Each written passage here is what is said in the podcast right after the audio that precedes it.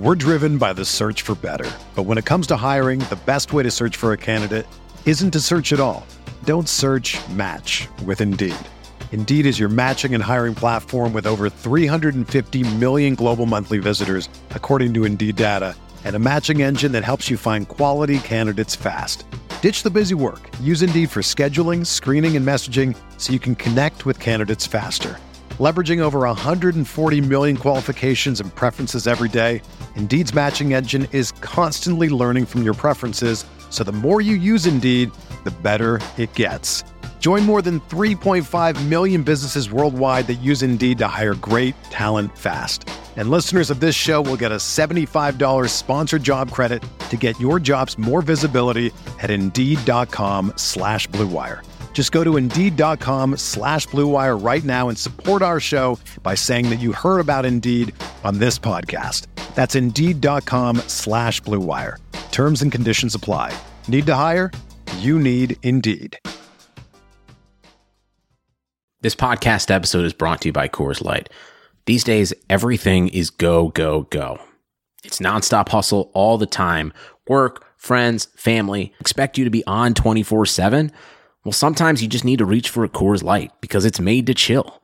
Coors Light is cold lagered, cold filtered, and cold packaged. It's as crisp and refreshing as the Colorado Rockies. It is literally made to chill. Coors Light is the one I choose when I need to unwind. So when you want to hit reset, reach for the beer that's made to chill. Get Coors Light in the new look delivered straight to your door with Drizly or Instacart. Celebrate responsibly. Coors Brewing Company, Golden, Colorado. This is Greg Olsen, inviting you to check out my new Blue Wire podcast, TE1, where I interview tight ends throughout the history of the NFL who have helped revolutionize the position. TE1 is presented by the Chevy Silverado. The Silverado is all about grit, it's strong and dependable, exactly like playing tight end. Just like the incredible players we sit down with on the podcast, the Chevy Silverado is in a league of its own. Strong, advanced, and dependable. Download TE1 today, wherever you listen to podcasts.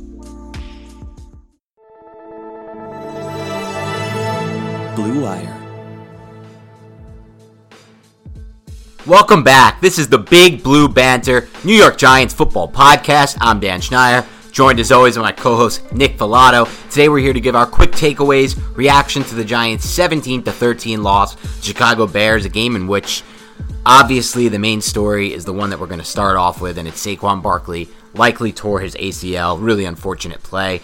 Before we dive into the action in a game where, listen, the Giants fought to come back in this game despite losing Barkley, despite losing Sterling Shepard to what looks like it might be a nagging toe injury. That's not a good one either. Um, and they shut out the Bears in the second half, and they almost won this game. Ran out of time at the end. But before we dive into the action from the game and what stood out there, Nick, what do you what do you make of this of of what happened with Saquon? You know. I mean, it was a terrible week two Yeah. on the whole, really, if you think about it. There were so many injuries across the NFL, but when it, as it pertains to the Giants, you have two of your main weapons on offense go down with injuries. One looks like it's going to be season ending with Saquon Barkley, and it's really tragic. It's devastating because this kid has one healthy year, his rookie season, where he's absolutely amazing, and then last year he was nagged by injury the entire season. Now it looks like he could miss this whole year. Kid has such a great head on his shoulders, Saquon Barkley, that is, and it's just he's not going to probably be available this entire year. It's, it's devastating so loss. it's so unfortunate in week two. I mean, like you're not you're one and a half quarters into a season, a 16 game season. I'm sorry, one it's you're five and a half quarters, I should say, into a 16 game season, and you're losing a player like this that you know, like you said, in his rookie year when he won Rookie of the Year, he honestly just from that year was on what I could only describe as a Hall of Fame projection. If you look at the actual stats from that season and the numbers that he put up behind what was arguably one of the five worst offensive lines in the league, with an aging quarterback who could not really move the ball that well through the air at that point. But with in spite of all of that, he put up what numbers that are just out of this world. And he did it with his ability to break away in the open field. He did it with his ability to, you know, sometimes go up the middle and power his way in, especially in the red zone where he's really good in that regard. And he did it with his ability to force missed tackles mostly in the open field. That's really where Saquon stands out. It's the breakaway ability and it's the force missed tackles. It's what he's all about, and I hope he'll be back to what he was. Now it's a torn ACL, and it was obviously the high ankle sprain a year before. That's unfortunate, but at this point now, three years into his career, it, it's it's not good. And, and and obviously at Penn State, this is not this wasn't an issue for him, but you know now in the NFL, the, the injuries obviously are there, and it's just it's it's so unfortunate. It's likely a torn ACL. Has not been confirmed yet. He's going to have MRIs and everything tomorrow. We're recording this on Sunday night, and it sucks, man, because Tiki Barber came out, giant great Tiki Barber. You know, a lot of the fan base is mixed on Tiki, given how he, uh, I guess you could say, abandoned the New York Giants. But he came out and he criticized Saquon Barkley for something that we all know is something that is problematic with Barkley's game, and that is his pass protection. And what did Barkley do? He handled it just like a man, bro. He said, "Yeah, I know, I need to get better with that," and he gave a lot of respect to Tiki Barber. He says all the right things. He's the person that you want to be the face of your franchise. Yep. And now this is his third year with this team, and two of them are spent basically injured last year, playing through injury. Though, although we only missed the three games there's really nothing else to say, but this just really sucks for the Giants. It really sucks for Saquon, and we all hope for a speedy recovery. And now it's three years in, and I feel like he's still, if this is the end, if this is a torn ACL, I feel like we still haven't seen him maximize in the passing game. It's amazing to draft a prospect like this and go three years. And I know the injuries have played a role in this. He hasn't been on the field for a lot of games, but it's just crazy to me that you can draft a prospect like this, that you can invest the number two overall pick, and you know we're not seeing him utilized in the passing game. He should be a weapon there. It should be. It shouldn't be like every game, every week, the Giants fans are asking for more arrow routes, or they're wondering why he's not one of the best screen pass running backs in the game. And it just seems like even in this game, before the injury, he wasn't really used in that regard. It wasn't in week one, last season, the season before. I mean, obviously there's time and stuff like that, but you know, at the same time, it just they're now going to be three years into this experiment, and he's not changing. He hasn't really changed the outcome of any games for the Giants at this point, unfortunately. I mean, obviously, like you could look back to the Redskins game from two years ago when he like almost single handedly won. But really, both two seasons, he's played a big role in those Redskins wins. A couple of those towards the end of the year. You can pinpoint maybe two, three games the Bears win a couple years ago, but it, I just feel like they still haven't fully maximized his upside as a as a prospect. And it's nuts too because the Giants, like like you said on Twitter, got a little cute and didn't dress Wayne Gallman in this game. Dion Lewis was the only back, and now you look at the Giants' running back position going forward. So what exactly are they going to do? Are they going to go look to maybe sign someone like a Devonta Freeman who's still out there on the free agent wire? Or do they entrust this with Wayne Gallman and Dion Lewis on like this weird two-headed backfield? They're all, they'll obviously bring somebody else in. Maybe they can uh, sign Jonathan Hilliman again. You know, that's something that I know a lot of Giant fans do not want to hear. I don't think they'll go in that direction, and if they do, it'll just be for practice squad purposes. But they're going to have to look at their options on the free agent wire. Yeah, that's what you think about now. You think, where do we spin this? Where do they go moving forward? That's the question right now. Because if Barkley is, in fact, out for the season with a torn ACL, and all indications are that he will be what do you do? Because you have a guy who they decided deemed to be a healthy scratch stay in Wayne Gallman, who we I like. I've still not given up on Wayne Gallman, and maybe they don't like him. There were some reports of him potentially being cut out of camp, one of those final guys on the roster, or maybe they just got cute, like you said, and they figured they can get an edge on special teams. They they play Barkley hundred, you know, almost. I mean, the first week Barkley played the second mo- highest percentage of snaps of any running back in the NFL behind Christian McCaffrey. He was literally number two. McCaffrey was ninety seven percent. Barkley was eighty six percent, according to um, TruMedia, which is a which is a, uh, a, a, company that you know we're working with at CBS. So I looked at that and I was like, it made sense to me at first why they would make Gallman a healthy scratch, but moving forward, that either changes or, like you said, they look to the market. But with Freeman, he already turned down multiple, de- or at least one deal that he was offered earlier this offseason because of money. The Giants are really low in cap space at this point after signing Logan Ryan, and you have to ask yourself, is it worth it to invest cap space if you have to push some to next season where the cap might be lowered just to get in a, a guy like Devonta Freeman in a season where they're already 0 2? I'm not sure, especially when you see just like the success that teams like the Jaguars have with a guy like James Robinson, a guy who's an UDFA. I mean, it's a position where you don't really need to invest too much assets in, too much resources in to find talent. Teams have proven this year after year after year. I mean, Chris Carson, there's countless examples. So to me, I think at this point, I'd probably prefer they move forward with Gallman, uh, Gallman, Lewis, and you know maybe they saw something at a leak and they bring him back. You don't know. There's guys that they can bring back. Maybe they like someone in the draft, but he's on someone's practice squad right now, and they've been eyeing him the entire time, and now they have a chance to kind of see if he can make his way onto the team. You just don't know. But I'm not sold. They're going to definitely go after a guy like Freeman. Nah, yeah, I actually do agree with that. I, I think anything is plausible at this point. Someone like Javon Leake or maybe Tavian Feaster, who was with the Giants for a cup of coffee, or maybe they even go out somebody like Karan Higdon, who was cut by the Texans. So they're going to have options with some of those young guys, but it's just uh, it sucks, man. It really does. Yeah, no doubt. Let's before we dive into game action, let's talk about the other injury, and that's Sterling Shepard, who looked like it. I hope the injury is not as bad as kind of how it looked. He was, you know, breathing in pain. Looked like maybe a turf toe injury, which is really hard to come back from. That can nag all year. Let's hope it's not that. Let's hope it's nothing in the plantar fasciitis type range, because those are terrible. Um, he didn't come back into the game, or he tried to come back into the game, and then looked like he kind of re-aggravated it, or something went wrong again, and then that was it for him. Um, Shepard's a guy who, before this season, you know, I made it clear on the podcast, I thought he was their best route runner. I thought he was an integral piece to the offense for someone like Daniel Jones, a guy who operates in the quick game, operates on quick rhythm timing, ball placement, things like that. You need a guy who gets open quick and that type of for that type of quarterback. Um, and so if he's down, it's already a receiver court that has Golden Tate now, hopefully healthy for good. Let's hope because at this point they need it. Slayton, and then behind Shepard, Golden Tate, and Slayton, you're really, you know, CJ Board making a couple plays today. He's an okay player. I don't know if I want to rely on him. Ratley, I don't know if I want to rely on him. So, you know, at that point, maybe they go to more 12, maybe they go to 13. I don't know, but this is going to be a tough offense without Barkley. This, with if you're going to go 12, 13 without Barkley, it just seems like it's going to be a tough, tough spot for the offense and for Daniel Jones really to, to have success in that kind of offense.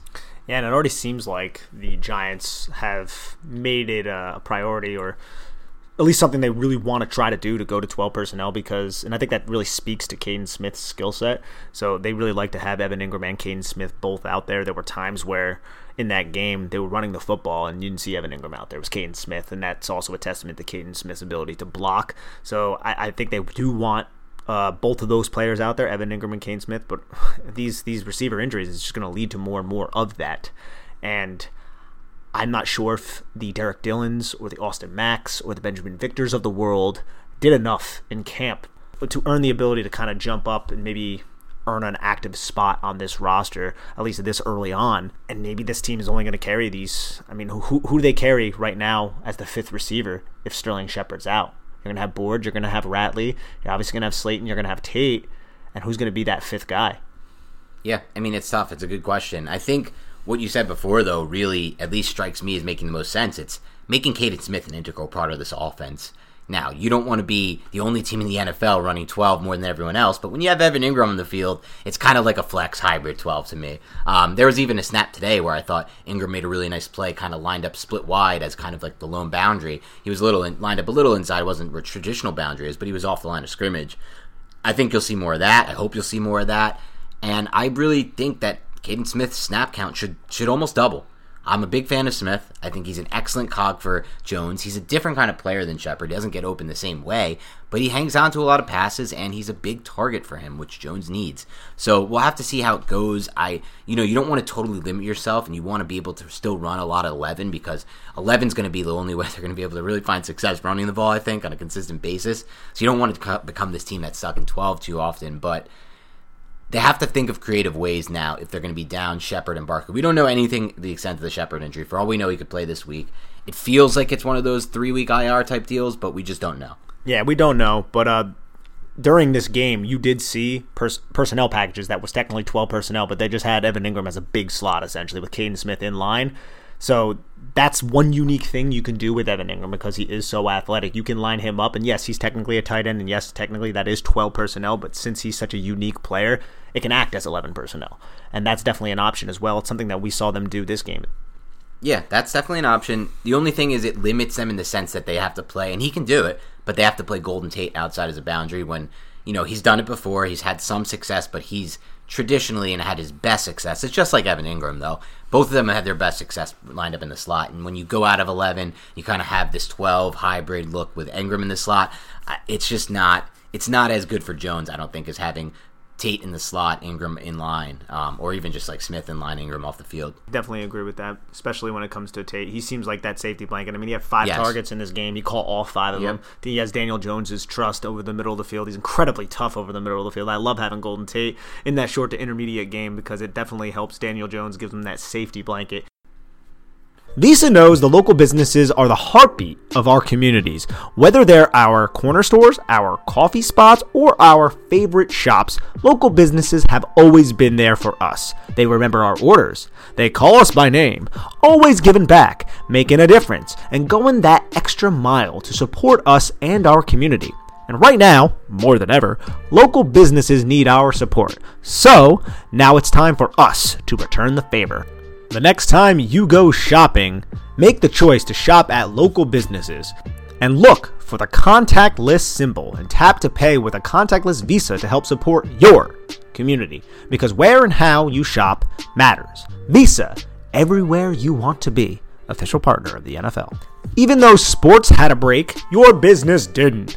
You have to keep moving, and that makes hiring more important than ever. Indeed is here to help. Indeed.com is the number one job site in the world because Indeed gets you the best people fast. Unlike other sites, Indeed gives you full control and payment flexibility over your hiring. You only pay for what you need. You can pause your account at any time, and there are no long term contracts. Plus, Indeed provides powerful tools to make your search that much easier, like sponsored jobs, which are shown to be three and a half times more likely to result in a hire.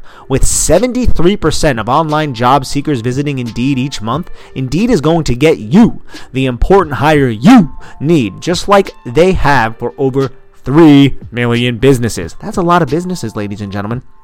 Right now, Indeed is offering our listeners free $75 credit to boost your job post, which means more quality candidates will see it fast. Try Indeed out with a free $75 credit at Indeed.com slash BlueWire, all one word.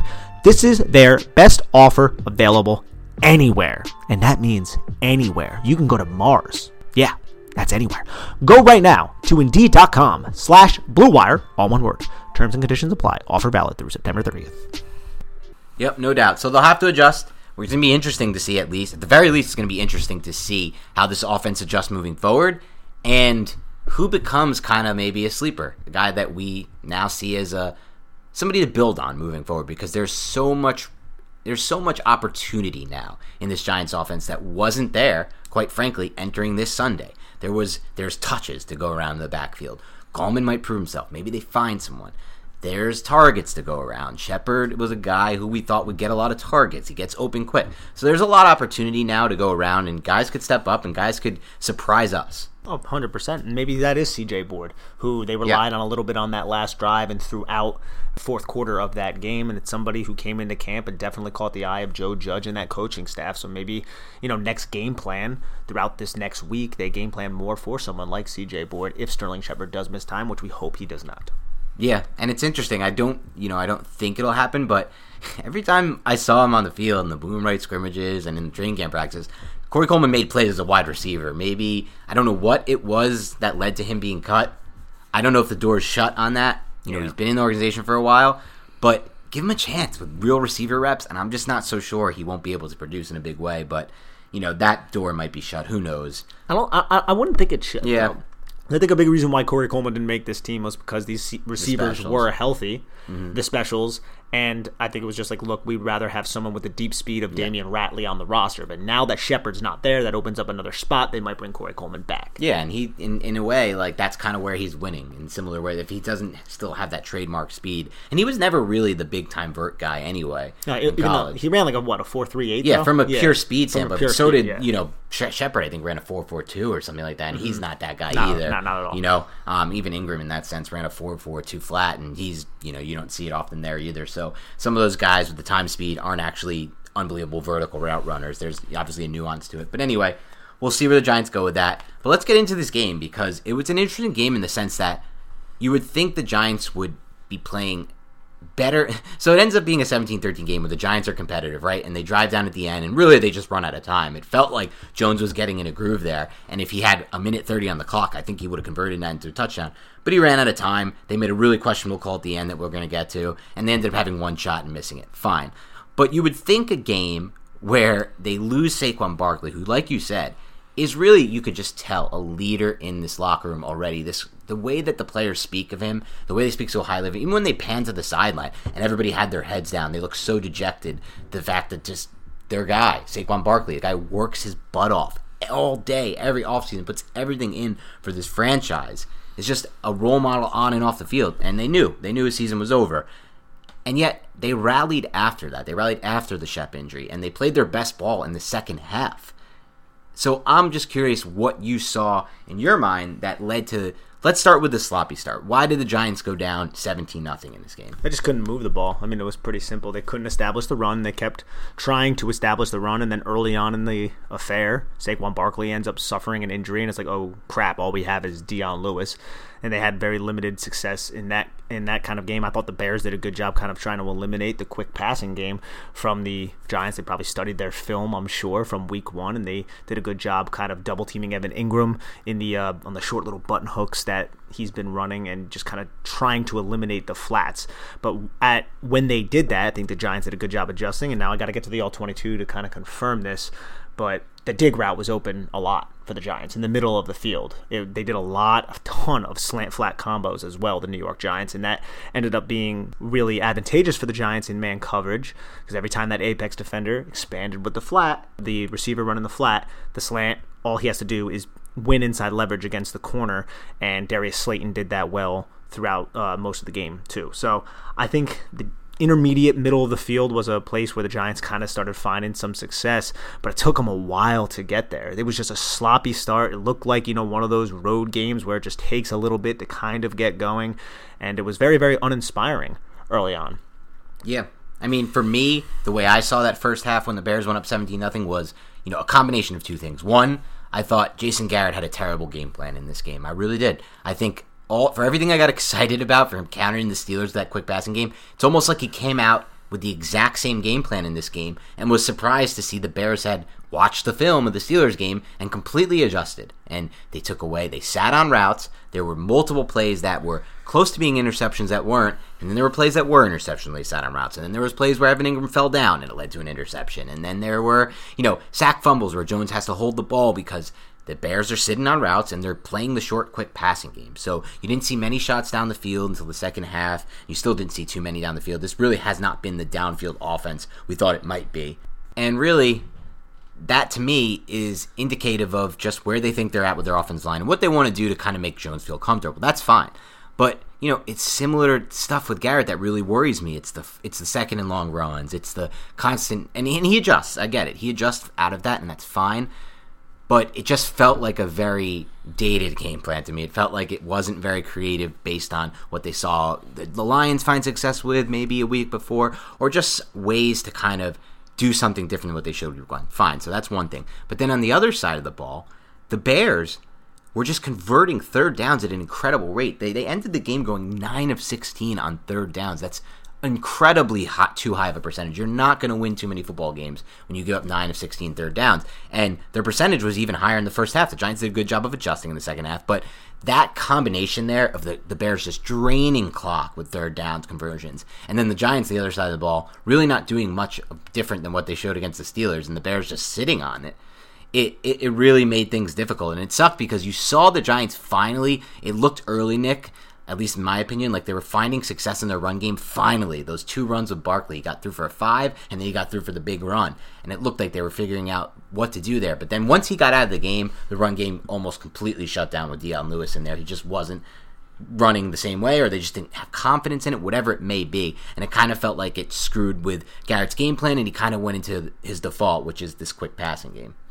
This is a quick passing game, but even on that third and six uh, strip sack of Daniel Jones. Daniel Jones hesitated there, and it was because the Chicago Bears had their overhang defender, who was more like kind of a safety.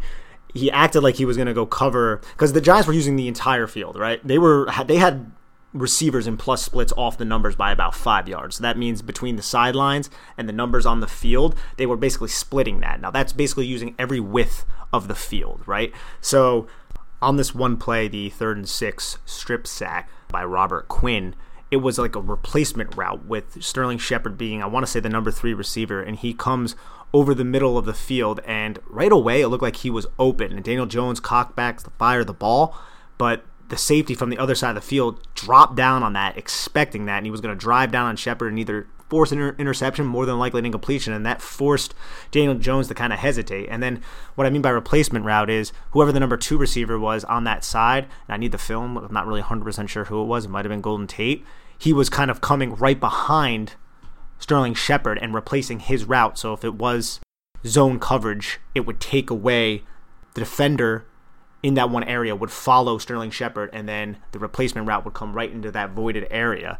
Now, Daniel Jones kind of double cocks that ball, holds on to it, and then Robert Quinn gets around the edge and forces the uh, fumble on that play. But that was a play where Jones didn't hesitate, and if the Chicago Bears didn't have that specific game plan to where it looked like the safety was going to drive down hard on that, then that turnover would not have materialized, it would not have happened. So that's one play that could have possibly have been avoided that maybe it was drawn up the right way by Jason Garrett. But again, I kind of need the all 22 to really confirm that. You can't really see what the one safety is doing on that play. And speaking of safeties, man, we saw some we saw some Sean Chandler out there. We saw some Nate Ebner out there. I would love to see what the defense is doing on that back end and why these guys are seeing defensive snaps early on in the game. So it's not even like they're spelling some of these guys unless there were injuries that weren't reported. Yeah, and that's the like last week when we saw Colbert out there early in the game, we were like, what? And that was and he didn't play many snaps after that, but he was out early. It seems like the Giants are kind of following what um, at least the Chris Collinsworth said the Patriots plan was for these first weeks, and it's nobody's in good shape, everyone's out of shape, no one has endurance. Let's play a bunch of players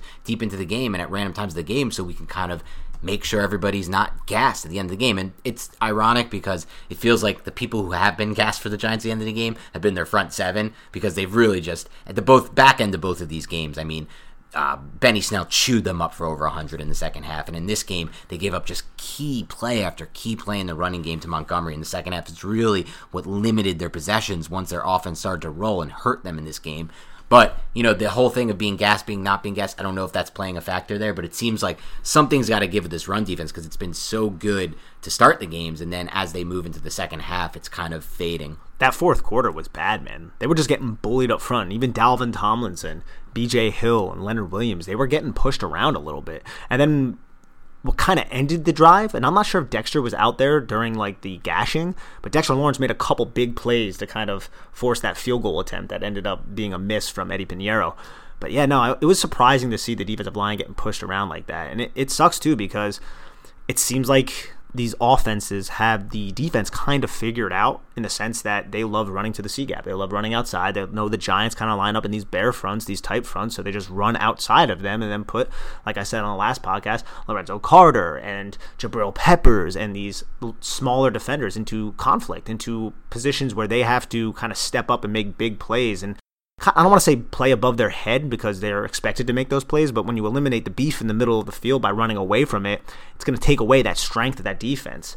And I would I hope Patrick Graham adjusts. I want to get to that all 22 to see if he really did, but that fourth quarter, man, they were running the ball right down the Giants' throat. Well, that brings up a good point and a question for you, Nick, because the Giants this is nothing novel with these with these, you know, extended bear fronts, a team that uses a lot of bear fronts. The Giants aren't the first defense to do it. Patrick Graham did it a lot, I'm sure, with Miami last year, and the Patriots have done it a lot. So other teams have found a way to stop runs to the C gap. What did the Giants need? Is it a, is it a single player? Do they need kind of an, a defender to come down? It has to be a sit somebody from that second or third level, or is it more like you can adjust your scheme? How does it? Because they're not the first team to probably run into this issue. You I'm just sure. need, you just need your continuity of your defense to hold up. Okay. You need those edges to be really really strong at the point of attack. I feel like Lorenzo Carter has done a solid job doing that. Kyler Fackrell maybe needs a little bit more work, and you also need that alley defender and the, li- the and, and the linebackers to scrape over the top and do well in pursuit. And I feel like Blake Martinez does a good job at that. Devante Downs, I'm not 100% sure yet. I'm going to reserve my judgment.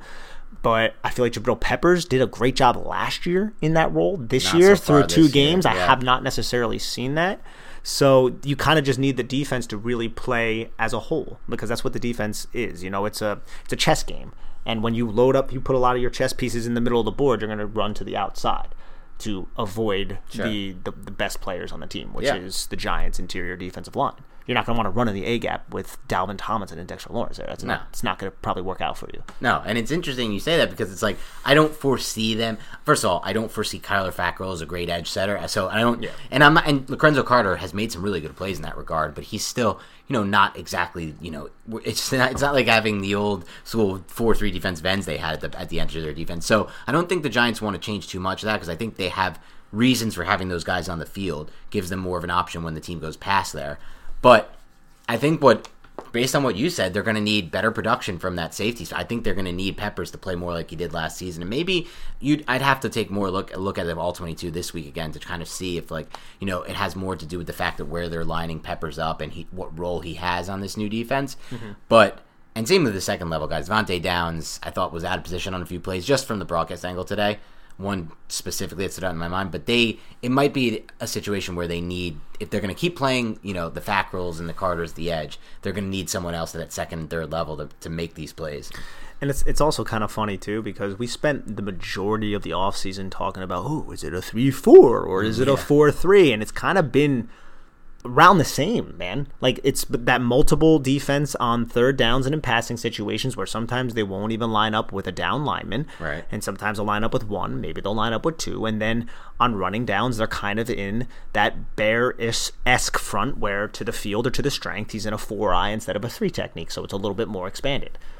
Yeah. That's what it looked like on the broadcast film this time around, but it seems like that's what they're rolling with. And again, you're a little bit susceptible to the outside in that. And the Bears try to take advantage of that. And then I feel like in the fourth quarter, just because the defense was out there so long, and I do feel like it's probably a little bit more of a product of that, yeah. just because the time of possession battle was so won by the Bears.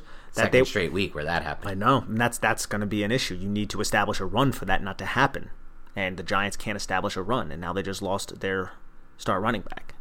That's a freaking concern. Yeah, I mean the, the, the concerns on offense are obviously not to be understated. There's no doubt about it. But I think as far as we you know look at this game and just from this specific prism, the game, what we can kind of wrap up the 17 nothing start to at least in my mind is the Bears just ripping off their down conversions, controlling the entire clock. Because the time possession actually started to flip back towards the Giants in the second half, and yet it still ended up being almost 10 minute difference in time possession for the Bears, just to show you how much they dominate. I mean, the first drive of the game, they ripped off almost eight minutes of game clock. Yeah, it's ridiculous. And when it comes to the Bears, how long did Mitch Trubisky have to throw the football on a lot of those third downs? Giants would bring four, sometimes they'd bring five, and Mitch would. And credit to Mitch, and you're not going to hear me give a lot of credit to Mitch um, too often, but he was able to extend the play, maneuver the pocket well. He did that really, really well in this game.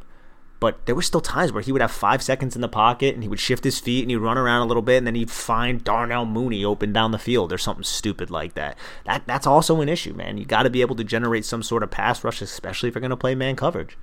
Yeah, you're 100% right, Nick. And it's interesting because I want to ask your opinion on this in a second because clearly the Giants, clearly the Bears had a really nice game plan against this Giants defense, but then the Giants did an excellent job of adjusting because the Bears didn't score a single point after halftime. That can't be, you know, that can't be forgotten. And it's not like the Giants were draining clock in the second half with long offensive possessions, you know. He had a lot of chances and the Giants defense came up big. But it, you're right. In that first half, when they weren't getting pressure, like you said, he bought a million seconds, found Darnell Mooney for a touchdown. It could have been even worse. He threw a really nice ball to Anthony Miller that hit him right in the hands, and they dropped, and he just dropped it. That's another touchdown on the board. I actually thought Mitch played better than I remember from him. Like better than the last time I watched a full game of Mitch. I watched his Detroit game, and I kind of watched that on on a uh, condensed version, and it looked like he really struggled and then turned it on. But this was like the first full game until the second half. I'm saying at least where he looked like he knew what he wanted to do, and he was throwing good ball, and he had good ball placement, which I didn't expect. The ball always doesn't come out clean from from Mitch. It comes out ugly a lot, but it got there in a lot of spots. So it was interesting to see the Giants made plays in the second half. They were able to be opportunistic. James Bradberry played out of his mind, and I do feel like the Bears also were a bit more conservative. Mitch Trubisky kind of regressed because he was really hot in the first half. He threw the two interceptions in the second half. James Bradberry on the deflection, and then he had that ridiculous interception on the sidelines. Did a really good job on Al Robinson, who's one of the better receivers in the league. They were just able to kind of come up big plays in big moments. I'm not 100% sure what they were doing with their safeties when it comes to coverage, stuff that you can't really see.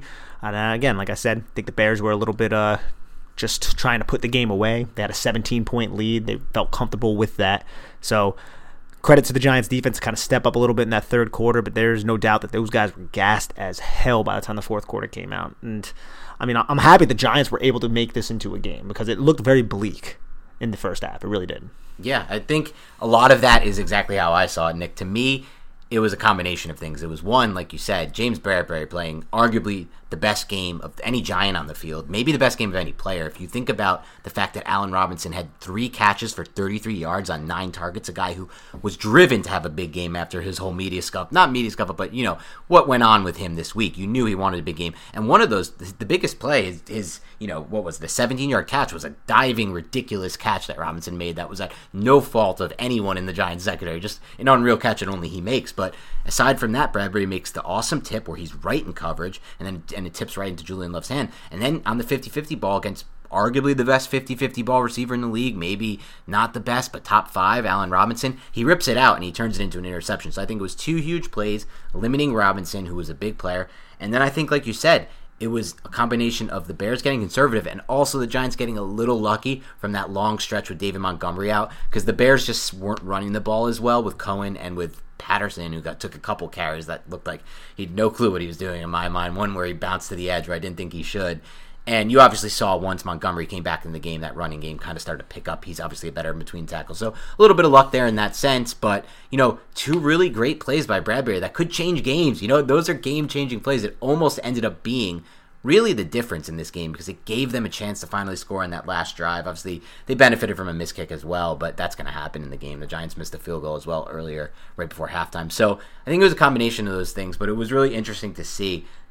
No matter how you cut it, they did shut out the Bears in the second half. That's got to be a positive sign for the defense. Definitely. when you look at it the flip side, it's like, yeah, you shut down a Mitch Trubisky led yeah, right. offense. Like, good for you. But no, they they made the necessary adjustments to do something. Again, we've already said it, but I believe the Bears were also culprit in that. They definitely should have probably stuck to a similar game plan. They definitely got comfortable, tried to wind that clock down. Didn't work for them. Credit to the Giants, but you know what? At the end of the day, they got the loss, and that sucks. And then even worse, they lost Saquon Barkley.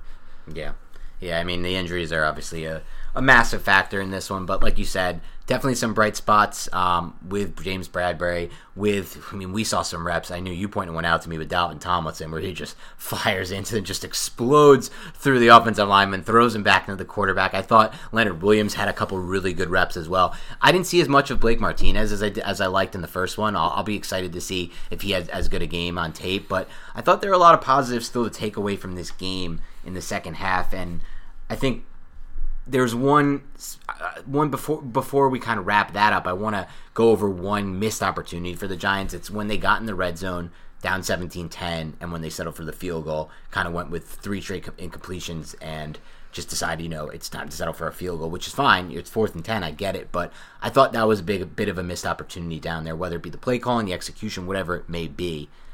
It it was a time where I, I, I remember when they settled for that field goal, I was like, this could come back to haunt them that was after a 10 play drive and that was another yeah. part that kind of goes to why the giants defense was playing better i guess was because the giants offense in the second half had a 13 play drive an 11 play drive and a 10 play drive yep. and you definitely want to punch it in there for sure if you look at it holistically the giants still had a very good opportunity to win this game with that field goal being kicked they just couldn't execute at the end and again we can get into another thing that really grinded both of our gears and that was that that play call down and with what eight seconds left to go so, in the game. So I don't know who's in charge of that play call. There's been some question. There's been things I've questioned throughout the first two games. I don't. I've been. I've been surprised with Judge's lack of aggression on a lot of calls. The punt today, from around, I believe it was their own. Was it their own 45 at the time? That one was surprising to me. Obviously, last week's fourth and one punt from the, from the Steelers 40 to me was just that I would just never make that call ever. Um, and then, you know, the field goal inside the red zone last week. He's been a little less aggro than I thought. And I don't know if he's in charge of this or if Garrett made the call, but for me, if you get that completion on the fourth and one, you spike that ball, you have eight seconds left, you need to take two passes need to be thrown and they need to land in the end zone. That's a head coaching call. Just being like on a football yeah. staff, that there's no doubt that that comes down from the head coach, sure. and then it's the coordinator's job to find a play to maximize what the head coach says. Yeah, he wants to get the ball, yeah. and he wants to get it at bounds, and he wants to get closer fine. You know, some people have said it puts them in running distance for Jones. I don't think Jones is going to run that in from 10 yards. I think his safety will collapse. His touchdown against the Bucs last year when he saw man and he ran, that was only four or five yards out. Um, I don't think you can make it from 10. So, you know, that's one thing. But I think you got to throw the two balls into the end zone there, and I think you really it, you made a big mistake if you didn't. Oh, 100%. You gain no leverage doing that. You gain what four yards on a little dump off clear out to Dion Lewis. That's just it doesn't make any sense. What is that four yards going to do for you? I don't know. It does absolutely nothing. I mean, like you could have said, two shots at the end zone. Right. Give two 50-50 balls. I don't know. I, I mean, they should have something for the situation. Obviously, it's it's, but that that to me definitely stood out as kind of a negative in this game. You know, it, it, it, it kind of built overall for me, Nick, on a game I really was not happy with Jason Garrett, and this was a bad. Like you said, I'm okay. You know, I get nightmares when I see so much slant flats because I think back to the Ben Magnet offense, but it's okay. Right now, this Giants offense needs to use a lot of slant flats as as as Jones still familiarizes himself with all the terminology and everything that goes into a, learning a new offense without an offseason. So I'm okay with a little bread and butter slant flats offense. That's fine. But these type of decisions and some of the conservative calls by Garrett and some of the runs on obvious rundowns and runs from tight personnel, those are the type of things that make me a little more weary and kind of him coming out with a very similar game plan to last week. These are the type of things that start to build and you start to think, all right, I don't know. But but even on that that field goal drive that we were referring to, that was a third and ten where Jones the ball might have been a little bit behind Damion Ratley, but it seemed like it hit hit him Yeah. in the chest. It seemed like it. The coverage was somewhat tight. It was a quick curl, and with Ratley running the dig behind something that the Giants had a lot of success with with mm-hmm. that deep dig. And it was like three yards past the first down marker, but Ratley couldn't haul it in. And if that's Sterling Shepard, does he make that catch? You know, Yeah, so it was a play. point. It's a play design that might have worked, but just obviously didn't happen with uh, Damion Ratley. And Jones throws a great deep dig, by the way. I think that's a good ball. That's a good spot. That's a bread and butter throw for him. And you also you need touch there. You need to like tr- Yep. you need trust there as well because Oh, you have underneath defenders who can Oh, knock yeah. that down. Who, you know, really athletic linebackers who can undercut that. You really need to have your timing squared away with your receiver because you have a safety driving down on a lot of those too. So yeah, yeah, I think that deep dig is definitely something that he showed a lot in this game, especially in the second half. That he and Jason Garrett's offense there was a lot of uh, it really meshed well. I guess you could say. Yeah. All right, Nick. Any overall takeaways from you, or anything else you want to touch on before we wrap up this quick reaction pod? not much on the game, just waiting for the all 22. But I really just hope Joe Judge and the New York Giants can right this ship. I know you and I talked about this before the podcast. The Giants are 12 and 38 in the last 50 games. Yeah, I mean, if you look at it, the Giants have won just one more game in their last 50 games than they had that entire t- 2016 season when they won 11 games. That's 12 games in the last three three years and two games. So something's up here. Something needs to change. Obviously, who knows what that will be? Who knows when the time will come? But you know, the product isn't is improving from that sense, and that's okay. But I'm not going to end it on a negative, Nick, because I actually felt a little positive. And for me, I am one of those people who is completely drained by injuries. I hate the injuries so much; it's mentally draining for me. I always feel like ah, but I will end it on a couple positive notes. First of all, Giants look like they found a player in Andrew Thomas. Let's just say that. Now it's two games for him against two pretty difficult matchups, and he's held up pretty well. He's had a couple reps where he's beat. He's gonna have a couple reps where he's beat, but he's held up pretty well, I thought. And you know, another guy who played better, uh, another couple guys who played better today, Kevin Zeitler, Will Hernandez. You know, they're obviously not perfect, but at the same time, it wasn't. I felt like the offensive line took some strides this week in some regards, and we'll obviously have to wait for the all twenty-two to know. And the other thing we can't let go and we need to give some credit for the Giants, with 4 minutes and 30 seconds left in the third quarter, down 17 3, could have easily folded. They were backed up all the way to their own five yard line. And instead, they ran an 11 play, 95 yard touchdown drive. That shows guts. That shows just a lot of moxie on Daniel Jones' part. On a third and three, where he's basically getting sacked and pulled to the ground, he makes a really athletic play to flip the ball out to Dion Lewis and keep that drive going. The game's over if they don't convert there from their own 12. It's over. If you're 73 and you're punting from your own 12 with with two minutes left in the third, that, that that's the, all the deflation you need. But Jones converted that play and then never again on that drive faced another third down. Moved the ball really well, essentially just passing the football and scrambling once for 12 yards. We did a really good job to get the first down. But he really started getting that groove, that drive, and he showed moxie. And he showed the ability to fight through a really difficult situation, losing Barkley, losing Shepard, down two scores when you're in obvious pass mode. And so I really thought there were some positives taking away the injuries from what the Giants showed in the second half. Not to mention, they also, the defense that is, came up with an interception the next drive there. 17 10. James Bradberry comes up with that big play. And, I mean, as Giants fans, I was thinking at least, I was like, wow, dude. this is really a game right here. The Giants are making this a game. So that resilience is something that you want to see from a young team who just lost their leader with a rookie head coach. Yeah, you're 100% right. So for me, again, We'll have to see where this goes moving forward. I don't think it's same old Giants yet. I think this team has made some strides. We'll have to see. I mean, next week the Giants are going to be playing the San Francisco team, likely without Jimmy Garoppolo, potentially without George Kittle. Now Nick Bosa on just an awful day of injuries. I mean, for all teams, Niners were hit the hardest. I think Bosa's likely a torn ACL. It's a potentially winnable game. I don't want to say it's a winnable game yet. At this point, I don't want to declare anything as an easy win for the Giants. Nothing in that regard, but I think they're moving. I, I, don't know. I just feel like I liked what I saw in that second half from this team. I, if you put the injuries aside, all the doom and gloom from what happened there, there's some things you gotta like that they built on. And I thought Daniel Jones specifically had a much after a really really questionable first half had a much much better second half especially all starting with that 95 yard drive really you just need to find a way to establish the run and like I hate to be a realist here, without Saquon, it's going to be more difficult. But this offensive line and Jason Garrett and Marc Colombo, they need to find a way to establish the run because I think that's going to help the defense significantly. It would help Daniel Jones significantly. It'll make that offense, you know, two dimensional. Something that I feel like Giants, as Giants fans, we have not seen in some time now. And if they can do something on the ground with Wayne Gallman and with this offensive line, and maybe it's been opponents, you can say whatever you want. If they can do that, this team can be a lot better than what we've seen over the last two seasons. Yeah, and we'll have to see where they go in that direction. There's still so much more to, football to be played. There's still another 14 games for the Giants. They're going to get better on offense, I think, just from the simple fact that they're going to have more reps in a new system. And we'll have to see. But again, we're going to wrap it up now. Quick reaction pod. As usual, expect the All 22 to come out. Hopefully, NFL Game Pass doesn't drop it Thursday again. That was a bit of a disaster for, for the, everybody involved in this business. But um, thanks again for tuning in. As usual, please find us on Instagram at NYBigBlueBanter. You know where to find us by now on Twitter. Otherwise, have a great rest of your night or morning or whenever you're listening to this bad boy, and we'll speak to you soon. The wait is finally over. Football is back. You might not be at a game this year, but you can still be in on the action at BetOnline. BetOnline is going the extra mile to make sure you can get in on every possible chance to win this season. From game spreads and totals to team, player, and coaching props, BetOnline gives you more options to wager than anywhere else. You can get in on their season opening bonuses today and start off wagering on wins, divisions, and championship futures all day, every day. Head to Bet Online online today and take advantage of all the great sign up bonuses. Don't forget to use promo code BLUEWIRE, all one word, at betonline.ag. That's BLUEWIRE, all one word.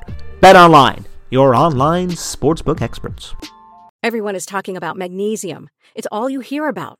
But why? What do we know about magnesium? Well, magnesium is the number one mineral that 75% of Americans are deficient in. If you are a woman over 35, magnesium will help you rediscover balance, energy, and vitality. Magnesium supports more than 300 enzymatic reactions in your body, including those involved in hormonal balance. From functional medicine doctors to mental well being and female hormone experts, we all know that magnesium is the one mineral to improve all aspects of well being and health. But which one?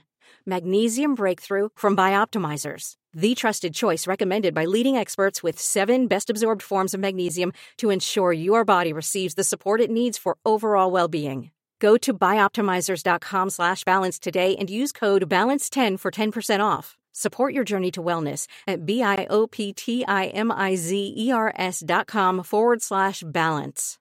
Magnesium Breakthrough from Bioptimizers, your foundation to optimal health and vitality.